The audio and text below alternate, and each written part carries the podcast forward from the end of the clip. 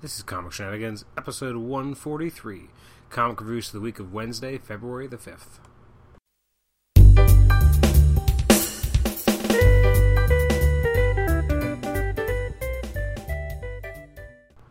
Welcome to the Comic Shenanigans podcast. This is your host, Adam Chapman, and this is episode 143, comic reviews episode for Wednesday, February the 5th.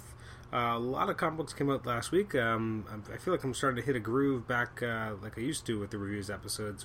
For a while, there was a period where I was really averaging maybe anywhere from six to ten books I was reviewing per week, and slowly we're starting to raise that average uh, as we go along, which is good. So there's more and more books being covered every week. Uh, this week, a fair bit of comics, although I got to be fair, a lot of the comics I kind of felt middle of the road on, or I think there's a lot of sixes and sevens this week. So let's jump right in uh, to our reviews episode. The first book we're going to take a look at is uh, one of the all new Marvel Now books that came out this week. There was a ton of them. Uh, this one was All New Invaders. Uh, this was issue number two. Uh, they're really coming fast and furious with some of these books. Uh, Black Widow, especially, reaches issue three this week. Um, but the All New Invaders, I'm kind of liking that it's you know it's the wartime kind of team. You got Captain America, Winter Soldier, and Human Torch, and Namor are ostensibly, and obviously they're the wartime version of the Invaders, but they're operating in the current day. Obviously, Bucky's the Winter Soldier now. Steve is still Captain America. Jim Hammond is uh, gone through being alive, then dead, and alive, then dead, and he's currently alive. Uh, Namor is currently captured as we uh, come into this book. Uh, this issue, uh, not as much I guess maybe forthright uh, momentum here. It's a lot more of kind of recap of what's been going on. Um, we see the Winter Soldier fighting against uh, some Kree assassins.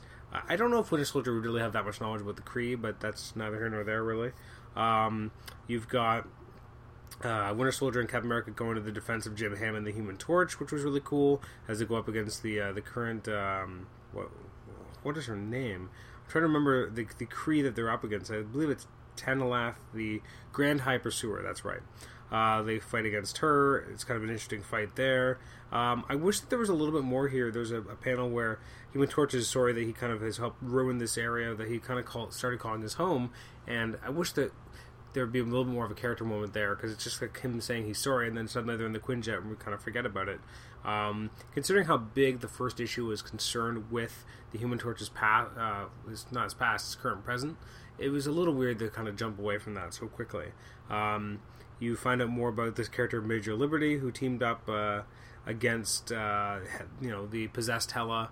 Uh, and uh, and Strucker in issue number one that we saw. We learn more about how these people don't have their memories, but because uh, the original Vision, the alien cop on Earth, who's basically kind of the Martian Manhunter by the sounds of that, um, is the ones who kind of wiped all their memories. I'm hoping we'll get to see more of the Vision because I don't really know much about this version of him. And then the issue ends with them kind of deciding that they're going to go and save their brother in arms, Namor, uh, by invading them, because that's a tie into the name of the, of the book. Um, as much as it maybe didn't progress a lot of the plot, I thought it was a really well illustrated issue by Steve Pugh, or Poog, I don't know how to pronounce that. Still don't after all these years. Uh, James Robinson weaves a nice script. Um, I like how he writes these characters. Um, I'm really enjoying this. I mean, I think uh, it's definitely worth buying, worth reading. I like that it's a way of bringing these characters into the modern day. I give it an 8 out of 10. Very solid read, solid book. Uh, next up is Batman Joker's Daughter. Uh, I don't know why this book even exists. It's a one shot. Uh, at least I believe it's just a one shot. Yeah, it's one. Um, it's by Margaret Bennett with artwork by Megan, Megan Hetrick, and I really disliked this book. I'm honestly just not sure why this book even exists or why it has to exist. Um, I read this and I just I didn't get it. It's just this character who appears to be really like nameless. We don't really know who she is, what she is. She just wants to be known as Gotham as or as uh, Joker's daughter. It appears that she thinks that she's got Joker's face, which is in itself really creepy because it was already diseased, and she's like chewing into it and like ingesting it almost, and and like putting it onto her face. Like this is just a really messed up uh, book. Um, this weird Joker's daughter character. Again, she's got really no reason to exist. She's trying to fight Batman, um, trying to mess around and trying to like reclaim like this Joker mentality. Um, it's just not a very good issue. It's just it's it's trying to be like unnecessarily violent. Uh, the whole thing is just kind of ridiculous. Um, I really did not appreciate or enjoy this. The, the whole segment with the doll maker at the end was kind of creepy as well. And the time was over. It was just like, there's no reason for this to exist at all. Like, what is this horrible story? It just was really atrocious. Um, yeah, so I don't know who greenlit this, whose idea this was. It was awful. Um, I give this a. I'm gonna give this a two. Um, probably one of the worst books I'll read in a while. This was this is bad. Stay away from this crap. Um, next up is Batwing number 28. Um, I found this issue to be really frustrating because the last issue is part of Gothtopia, and then suddenly Gothtopia is gone, and we're just moving the plot along, and it just felt really awkward. And maybe I'm wrong, but I, I felt like Gothtopia was still going on when the last issue ended. So maybe, but maybe I'm wrong. Maybe I just don't know what's happening in the book, which is completely possible. Um, the issue is written by Justin Gray and Jimmy Palmiotti with artwork by Eduardo Pansica and Julio Ferreira. Um, I actually kind of dug this. Um, you know, it wasn't the strongest issue, but I, I did, for the most part, really like the artwork. Uh, the Batwing stuff, uh, you know, it, I'm, I'm, I'm liking Lucas Fox. Uh, the Ratcatcher stuff that I didn't really enjoy. Um, I mean, basically, it involves like you know they're they're looking for Lucas's what his sister, and he's trying to uh, to find her um, in both his guises. He's also trying to kind of make a little bit of peace with his dad. Um, you know, it, it's a, it's a tense issue, and there's not a lot of really. Sh- I don't think this is the strongest issue of Batwing uh, since Lucas Fox became Batwing, but it definitely has its merits. I'm going to give it a six out of ten. Uh, next up is Black Widow number three. Uh, Black Widow for me is the kind of stealth hit of the all new Marvel Now crowd. Um, I would not have expected this to be a book that I would absolutely adore and think was so great. Um, it's written by Nathan Edmondson, who also, uh, I believe, is writing Punisher, but we'll get to that. Uh, artwork is by Phil Noto. Uh, so far, these are all kind of done in ones. I really like the kind of light uh, artistic style of Phil Noto takes on this book, although there is some different color palettes that change throughout. Um, basically, it starts with um, Black Widow kind of going to re- retrieve a, a criminal. She breaks into a prison she escapes with this uh, with with this criminal, but then ends up uh, kind of having a little bit of a, um, a fight. Um, and but she she has to you know stop people and she has to to get this guy out. And uh, no, I, I really dig how they're kind of dealing with this. And then she realizes that the man she's kind of rescued is actually a pretty horrible person on his own. So then she ends up letting the guy die. Um, so it's kind of showing that her morality. She takes on jobs to kind of from bad people to take out worse people. But then she realizes she's freed someone who's basically a really bad guy and known for really bad things. So she, she takes him out um, and lets him get eaten by crocodiles. Like it's she's an interesting morality play going going on here with Black Widow. Um, I'm interested to see what the next issue will go when she takes a, a, a job from uh, Maria Hill. Um, also, like that she's very fiercely uh, defensive and protective of people close to her, including this woman who's being um, uh, you know abused by her by her husband. Um, just quite a strong issue. I, again, they've all pretty much been done in ones thus far, but that has not been a detriment. Um, I think each story has been quite strong in establishing this character and her current current mo. Um, seeing how she takes her jobs and how she acts on the jobs and how what, what her kind of thought process is. I mean, this is the probably the deepest, most introspective we've ever seen Black Widow as a character, um, and I and I like that. I mean, it doesn't necessarily line up with all the other depictions of her. No, it doesn't. I mean, especially throughout the last fifty years, there've been so many different versions of Black Widow. However, I do like they're taking a very specific take on her, and it's kind of uh, Hawkeye-ish in that this is her when she's not part of one of the Avengers, when she's not running around being a superhero or you know working for well, actually not even when she's not working for Shield because we're about to see one of the Shield jobs. So really, it's when she's not being a superhero. she has her own life, own contacts, own missions that she runs on her own, and I really like this kind of look into her life. I gave it an eight and a half out of ten. Fantastic book. Uh, next up is Captain America 16 Point Now. Uh, I thought this was actually not a very strong kind of issue to be part of the all new Marvel Now, mainly because uh, it's yes, it's kind of an entry point into understanding the the next storyline, but it's very little Captain. Actually, no Captain America. It's all about now I forget her freaking name. Uh, this character that has come back. Uh, what was her name? Jet Black, Arnim Zola's daughter. Who I gotta say, I do like the art here in that.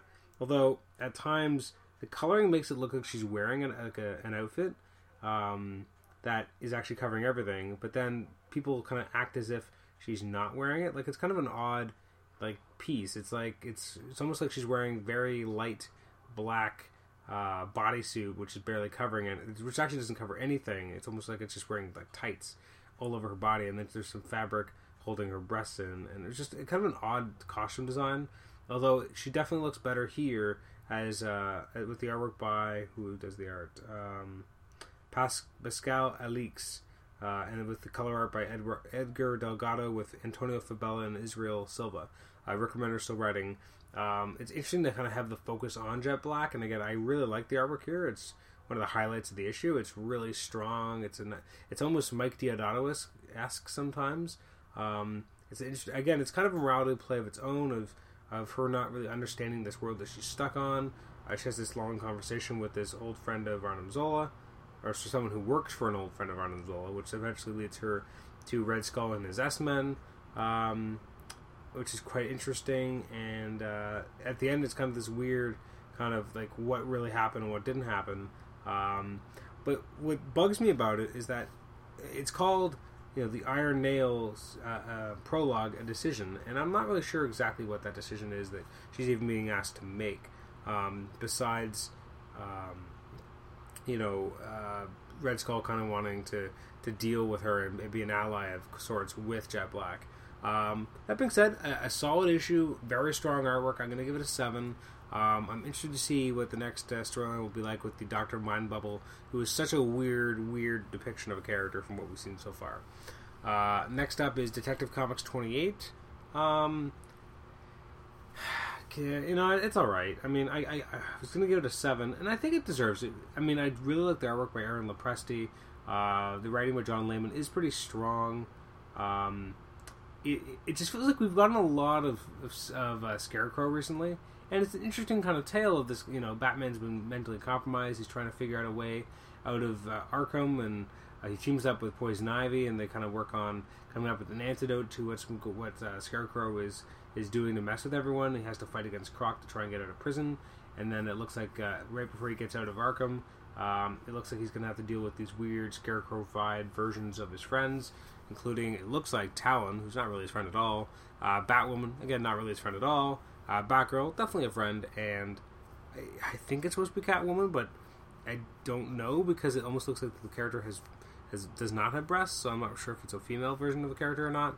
Uh, interesting, anyway. Um, I enjoyed it. Again, I the Gothtopia thing, I think, could have been a much stronger, maybe even longer storyline if we had see, if it hadn't just kind of jumped into the middle of it and been like, oh look, oh everything's weird, and had the story as a backup in issue twenty seven. I think I'm just the whole Gothtopia, the way they launched it, really rubbed me the wrong way, um, and the fact that all the other issues that were part of Gothtopia didn't really have a, an adequate setup or even a prologue page to explain what the hell was going on, and then apparently only have one issue and now it's over again without any real explanation, which bugs me.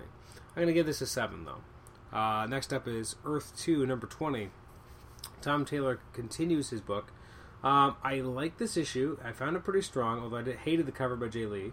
Um, it's written by Tom Taylor, artwork by Barry Kitson. I love Barry Kitson's artwork. He's a fantastic artist. Um, I mean, I love Nicola Scott too. Don't get me wrong; she's a great artist on this book, but so is Kitson. He is just great. Um, this issue I found very distracting at times. Was I distracted? Sorry, I wasn't distracted. It was more that there wasn't a lot of forward momentum. I feel like a lot's kind of happening really quickly in the sidelines, and we're seeing this slow, you know, dealing of Batman and his forces kind of gathering in the cave, and I there's a large, a long segment with this Kryptonian character and Red Tornado, which I liked, but again, it felt a little slow and drawn out. Uh, it's not that it's bad; it's just taking its time getting there. I mean, that's what's only thing that's really docking this away just down to a seven as opposed to an eight. Is that I just thought it could have moved the storyline along a little bit further, uh, considering how much momentum the like the first few issues that Tom Taylor was doing. And again, there is some stuff here that a lot happens, but it just happens so quickly. We spend a few pages on long drawn out speeches or discussions even though I like them with Red Tornado and the Kryptonian. But then you have stuff with Superman leading the Hell Demon, the Parademons, and like destroying churches and you know of, uh, churches of Scientology and synagogues and Catholic churches, Christian churches, whatever, and kind of breaking the idea that there's only one and that's got Darkseid. And I just feel like that could have almost been an issue of its own, like showing the destruction, showing you know this this rampage of Superman and these forces he's commanding. And it happened so quickly, and then we just spend so much time with this conversation with the Kryptonian Red Tornado, which, although interesting, is still just kind of cycling its wheels because we're not really pushing the plot forward. Um, but the, and the, I guess I said the artwork is fantastic as well by Kitson. You give it a seven out of ten. Like it's not a bad book. It's just taking its time getting there. Uh, next up is Forever Evil number five. I give this about a five, partially because I think the artwork is kind of it. At times, it's completely terrible. Uh, David Finch has a, a, unique, particular style. You can always kind of tell it's David Finch. Uh, for the most part, I usually like his artwork. I just found it was too grungy here and lacking in certain details, and it looked it looked a little rushed. Um, it wasn't always clear. I, I, just this this was some of his weakest work I've seen. Uh, it just looked kind of shoddy at times, and again, unnecessary gore like chopping off Power Ring's hand or, or sorry his arm. Uh, or I forget what other character, but some character being, I think it was uh, Copperhead being shot in the head by Deathstroke. Um, again, the plot's kind of slow here too in that there's like you have a lot of time devoted to Power Ring running away from Sinestro as well as uh, the force the you know villains of this earth who have been allied with the CSA going up against uh, Luthor's little ragtag squad and Batman. Um, you know and that it, it just kind of goes on but like does it really matter to the overall storyline? It doesn't feel like it actually is that big a deal. We're two issues away from the end and yet I feel like in a lot of ways, not a lot has actually happened. We kind of started with the CSA having won already, but we didn't really know what they were looking for, trying to do, and they kind of, you know, all the villains kind of said yeah, and all the heroes were suddenly gone. Like there's so many heroes in the DCU, not there's not just the Justice League yet. It feels like in this book there are no heroes, which is why you have Luthor having to kind of team up on his own with other like-minded villains to kind of go up against the CSA. Um, the parts with Paral- uh, sorry with Parallax, Sinestro looks like Parallax, so that's why I say it. I like the parts with Sinestro. Um, and his kind of the quick discussion with Batman, he could have been a great Sinestro Corps member, but don't use those rings anymore. Um, Batman trying to kind of ascertain that he he should be in le- leading this ragtag group of villains when really he's the last one who should be trying to order them around. And then at the last page, we just we spend those two pages to see just the the red crackle in the air, which again it feels like a kind of a wasted splash page. Um, and if next issue is going to be the secret of the crime syndicate, what the hell is issue seven going to be? Uh, I just feel like this is the whole concept of Forever Evil had a lot more potential than what we're actually getting in the main series. And I'm just feel like it's five months in, and I'm ready. I'm ready for it to be over. It's just part of it's I'm not liking the artwork at all, and the storyline doesn't have a lot of pizzazz, a lot of flash, a lot of you know excitement. It's just kind of going on. So I'm giving it a five. Uh, then we have the uh, Forever Evil Arkham War. Uh, this is what issue five of this, which again it just feels like it's going on and on. Um, I'm gonna give this about a six. Uh, it's it's you know it's entertaining. I mean I like what they're doing with Bane here and the whole idea of, of his forces and uh, Scarecrow's forces. Um, I love the artwork that's uh, that we're seeing here by Scot Eaton. Peter J. Tomasi is writing a one hell of a story. Um, I like seeing all the owls and fighting up against uh, about against Bane as well, and Bane in the giant like uh, Batman costume.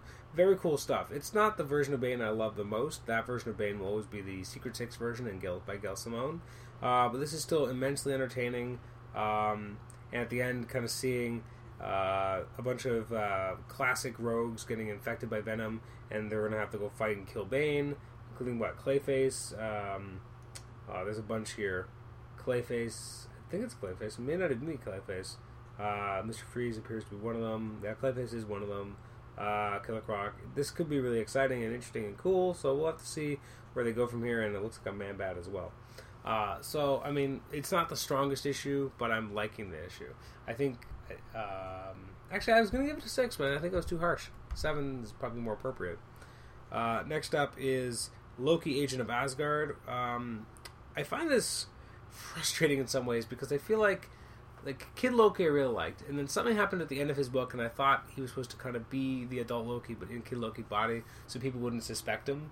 And then I didn't read Young Avengers, so I don't really know what happened there. And now we have like a teen Loki, um, but it really just feels like they are using this version as basically Tom Hiddleston. He's younger because he's a teenager, but he kind of feels like they're trying to channel that version of Loki, uh, a little bit more of a you know sarcastic imp, for, per se. Um, it's kind of a cool issue. You start off with a, a great, you know, panel of uh, Loki stabbing uh, Thor through the chest with a, like a, an energy sword, and the panel just says, "I know what I'm doing." And then we go back, and uh, we see how he kind of got here, how he's given a mission by the Old Mother. Uh, he then breaks into the Avengers Tower, um, and basically, you know, he's kind of confronted by Thor. Thor knocks him out of the building. Uh, then he's kind of rescued by uh, Hawkeye and Black Widow. He's then kind of confronted by the Avengers, and he then is, is able to escape in the hubbub.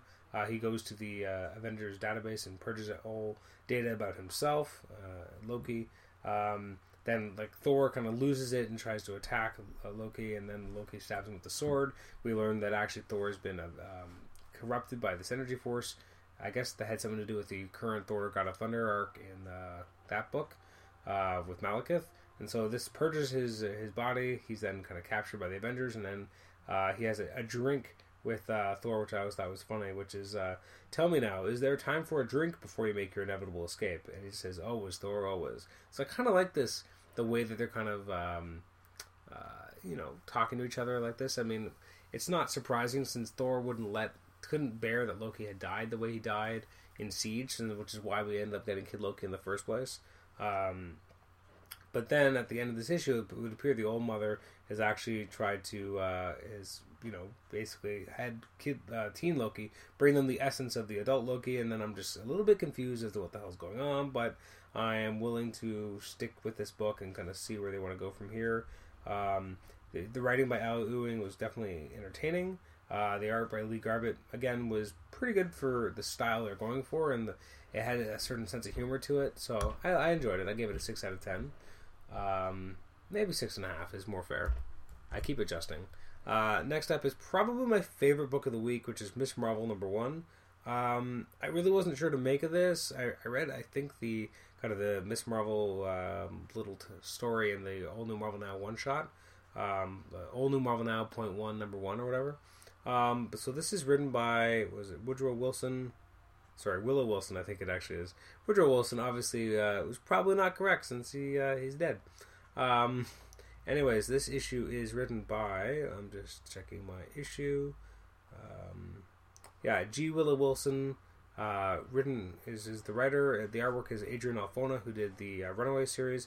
Uh, I found this just a lot of fun. The artwork is fantastic.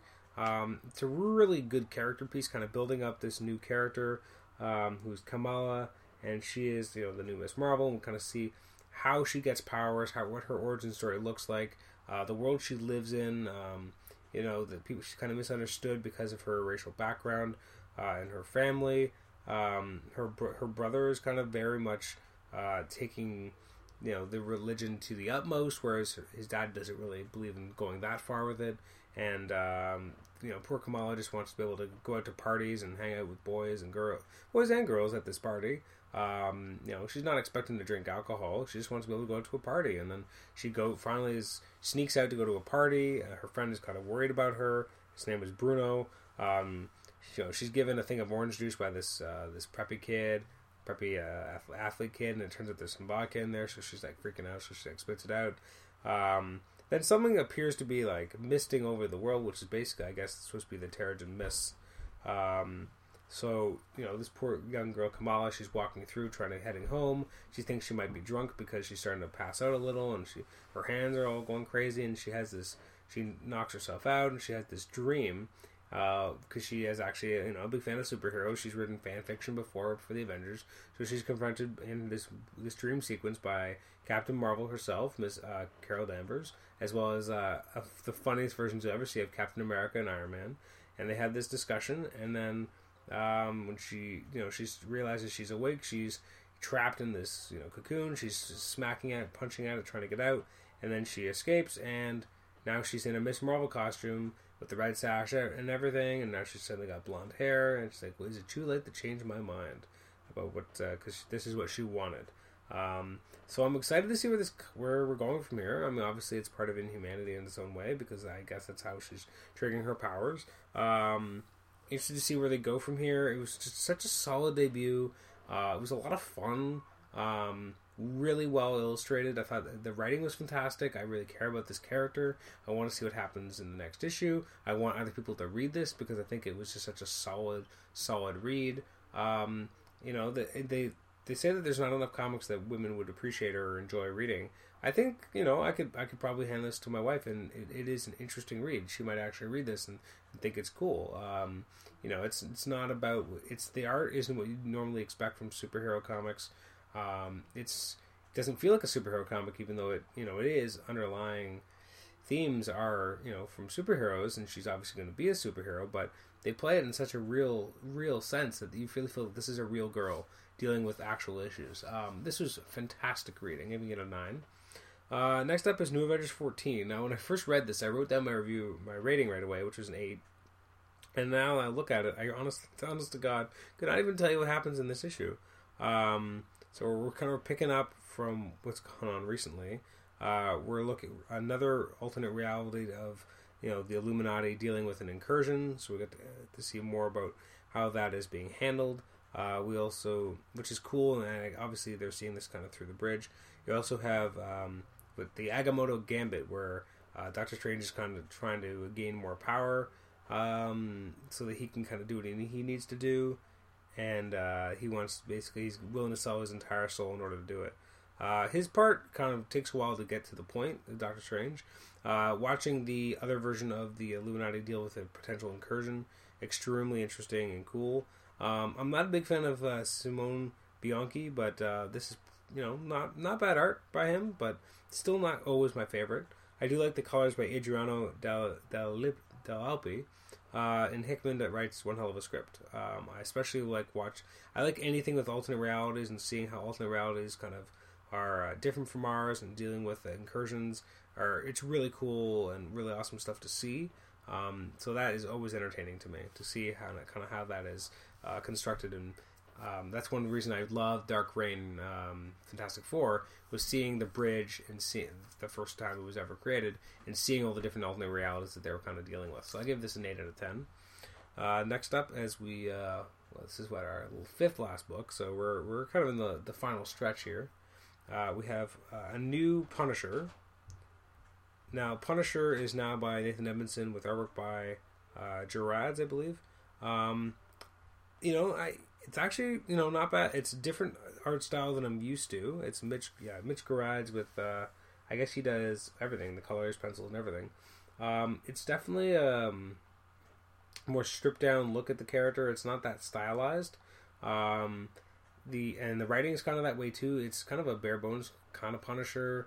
Um, you know, it, I really liked Greg Rucka's run. He had a genuine feel for how he was going to run the character, and at times you didn't even see the Punisher. It wasn't even a didn't always feel like it was even a Punisher buck, but he was there in the in the shadows, and that was almost what made him more interesting. And here we have you know Punisher.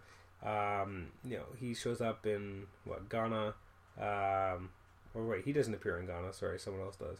Um, you know, we start off with him in, in the water. You know, and he's he's he's hunting this prey of his and uh, you know he shoots off the guy's hand. He feeds him to the gators.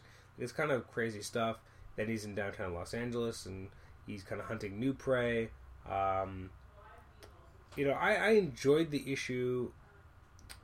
It was it did have a bit of a sense of humor, but again, I almost feel like I, I want Punisher to say a little less or talk a little less. I like him being more of a not morose character, but a very solemn, private character. But it's definitely definitely interesting. Um, especially when it looks like we're going to see the Howling Commandos going up against Frank Castle. Um, I'm definitely interested enough to keep reading. Um, I didn't, I wasn't looking forward to this as a launch just because I love Greg, Greg Rucka's running the Punisher, and for me, that will be the Punisher story, um, my favorite that I'll ever read. I mean, that's narrow minded because I mean, I might read something great in the future, but for right now, that is the Punisher story that I want to read. I would read that over and over again. It was just so well done. This was a, a solid debut. Not my favorite version of the Punisher, but far from my least favorite. Uh, I give it a seven. Next up is Punisher. Car- uh, sorry, not Punisher. Superior Carnage Annual Number One. Again, it bugs me that it gets an annual after they already put out the trade because for those who, uh, you know, bought this in trade, they're not going to ever probably buy the single. Uh, I'm not a big fan of the artwork by Kim Jacinto and Mike uh, Mike Henderson, although Mike Henderson's stuff is definitely a lot more to my taste um, than actually a lot more. Now that I look at it again, I really liked his artwork, but the the first you know 20 pages I wasn't a big fan. Um, just because I feel like we've been here before. Uh, Cletus Cassidy's been separated from the symbiote. Um, you know, the the symbiote is theoretically dead. It's on Spider Island. It escapes. That's never happened before. Uh, it bonds with all these different people, kind of using them up so it can get closer and closer to Cassidy before it finally merges with him again. Uh, Cullen Bunn, I just felt that this this issue kind of phoned it in, uh, and and, for, and to what purpose? Like the, the whole point of the end of the last uh, of Superior Carnage was that we kind of see like the quote unquote kind of separation and uh, of the symbiote and the man, and now we're putting them right back together again. So what was the point of this? Just to to put back these characters together? Like I just don't get the point. We just saw this. We just saw them take them apart, and now they're back together. Who cares? Like it just they don't know what to do with Carnage. They separate them. Oh my god, what's to happen now? We're to put them back together, and again and again and again. Cut it out already. I just I'm done with the story. It's it's not badly done. Uh, well, I didn't like the artwork in the first half of the issue, so there's that. But I mean, the script isn't even bad. It's just uninspired. It's not new. It's not fresh. It doesn't have any originality. I've seen this before. It's been done. It's been done both Venom symbiote and the Car- Carnage symbiote. Stop it already. Stop releasing the same story over and over again. It's just not interesting anymore. Um, next up, anyway, and we'll see what it's like um, for uh, the Deadpool versus Carnage series. That could be fun, or it could be extremely one note. Um, you never know with Carnage. I mean, you could have a minimum Carnage where it's absolute garbage with him in the microverse against Venom and Scarlet Spider for no reason, and it doesn't actually have any effect on either of those characters' books. But maybe him against Deadpool will actually be interesting. Although that being said, Carnage isn't supposed to be a funny character at all. He's supposed to be a crazy psychopath who you're supposed to fear and hate, and it's just weird. He keeps getting the books to just keep coming back. Uh, next up is Superior Foes of Spider-Man number eight. Um, I really dug issue seven. I've said it before in the podcast. I think I really was surprised by how much I enjoyed it. It made me go back and read the first uh, six issues. Um, this is, uh, you know, the storytellers are Nick Spencer writing, Steve Lieber uh, on art. Although it feels like maybe there's they com- they work together a lot on uh, on kind of putting it all together. Uh, the issue starts with uh, Boomerang being pretty much beating the crap out of him, or he's being tortured a little bit by uh, Chameleon and one of his heavies, because he wants to know what happened to the head of Sylvia, uh, Silverman. Uh, Shocker has the head of Sil- Silverman and doesn't really know needs to, doesn't really know what to do about it, and I just it, it does bother me how Shocker is so ineffectual and such a loser here, but it's kind of funny how he deals with Silverman. Um, now that the rest of the team knows that Beetle is hooked up with uh, Tombstone and Tombstone's daughter, it's definitely kind of changed their relationships, but they have to find a boomerang so that they can kind of turn the screws on him. A boomerang they gets beaten up, and then uh, the picture of uh, Doom is, is stolen from him, uh, and then he ends up going out on his date with uh, the girl was from the from the bar. Uh, they actually have an interesting kind of relation or discussion, and he kind of comes clean with her, which I didn't expect him to, about him being a supervillain. And she just kind of sticks around because you know he's not the worst person. Well, he's pretty awful, but she doesn't know all of it. And at the very end, it looks like you know maybe he'll find some love and happiness. And oh, he's on someone's sniper's sight, and it's Bullseye. Now that made me think. Well, first of all, who's hiring Bullseye? Who can afford him? Second of all, I don't even know what is up with Bullseye these days. Uh, he was dead. Then I guess he was alive, but then he didn't have a but he was paralyzed. His entire body was paralyzed, and now suddenly he's able to be, you know, taking shots at someone. It definitely made me wonder about continuity. I feel like there has to be.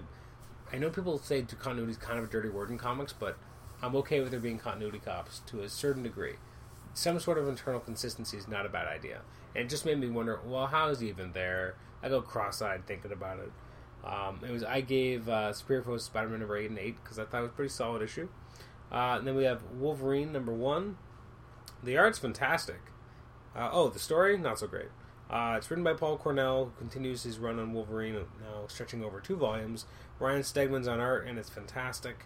Very clean, um, very very kinetic stuff. Um, the story's kind of dumb. Um, you know, Wolverine is. You know, we don't really know exactly what happens that makes him decide to, you know, become a low rent supervillain. Um, he or not even technically low rent because they do some stuff in space, so I guess he's pretty high cost. He's got this team that we don't really know a lot about yet, but he's like making out with one of them to get super speed. I don't know what that's all about.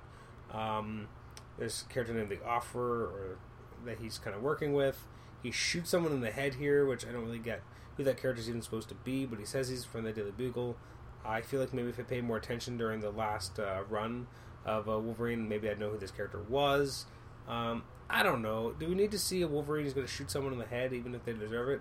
I, I don't know if I really want to see that. I mean, I Wolverine with a gun, I'm fine with him having a gun. I mean, it's kind of dumb, but he should have a range attack of some kind, I guess. Um, I just don't. I, I feel like this could have been a double size issue just to explain a little bit more. Like, give me a little bit more to understand why we're going this direction.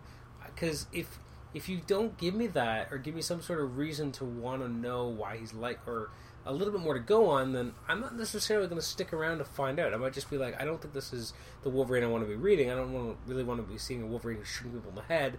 Maybe I won't stick around at all, and then you've lost a reader. So we'll see. I'll probably read issue two because I love Stegman's art. I would give the art a four out of five, but the story I give a two, so it's a six out of ten overall. Uh, and next up is, and last actually, is uh, X Men Ten Point Now.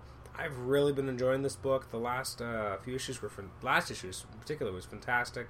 Uh, now we're starting a new storyline, which is really just carrying on from the old. Um, so Arkea is still kind of the um, you know the the bogey in the air, the thing that everyone wants. Uh, you have Yuriko running the Sisterhood. Um, I like the you have the female squad of X Men kind of looking uh, looking after this and going after her. Um, there's some interesting here, interesting stuff with Sublime and uh, and Rachel Summers. Uh, I like seeing Psylocke and M working together as well because they're trying to hunt down where exactly Deathstrike, Enchantress, and Typhoid Mary have gone off to. Um, and then there's some Sentinels get activated here, which I really thought was cool. Um, on Catalina Island, you have uh, I forget who all these characters are because Jubilee, Pixie, the character I always forget who she is. Uh, someone please tell me. And uh, Hellion, who I thought didn't have arms at some point, but I guess he does now who's in like weird little briefs, which is kind of funny. It's gorgeous artwork by Clay Mann. Um, Nathan Struck will be extremely happy to read this, and they go up against some Sentinels.